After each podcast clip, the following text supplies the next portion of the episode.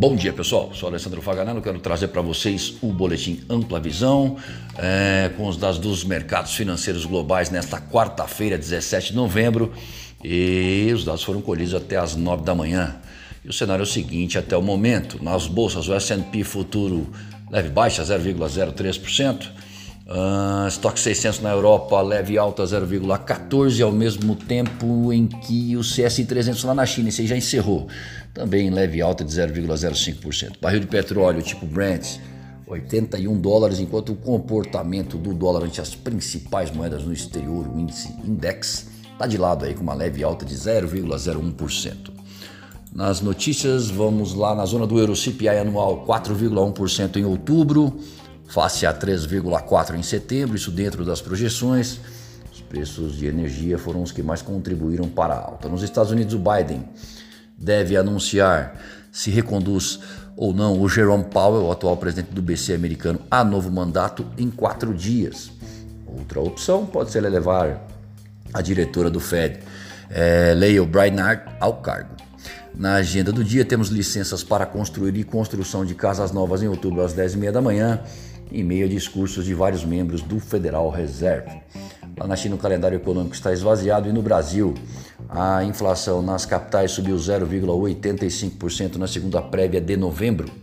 O Esteves Colnago, secretário especial do Tesouro, participa da divulgação do boletim macro fiscal às 10 da manhã e às 14h30 sai o fluxo cambial semanal.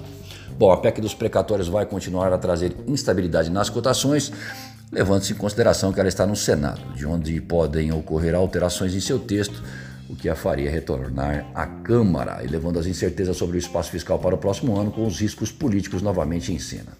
Sobre o dólar, o desempenho global da moeda americana essa semana tem sido forte após a divulgação de alguns dados econômicos e declaração de membros do FONC trazendo à tona questionamentos em relação à alta do juro por lá.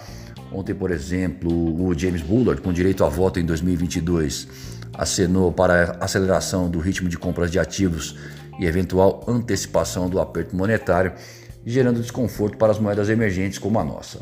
Estão programadas novas aparições dos formuladores de política monetária dos Estados Unidos a partir das 11h10 de hoje e durante a tarde.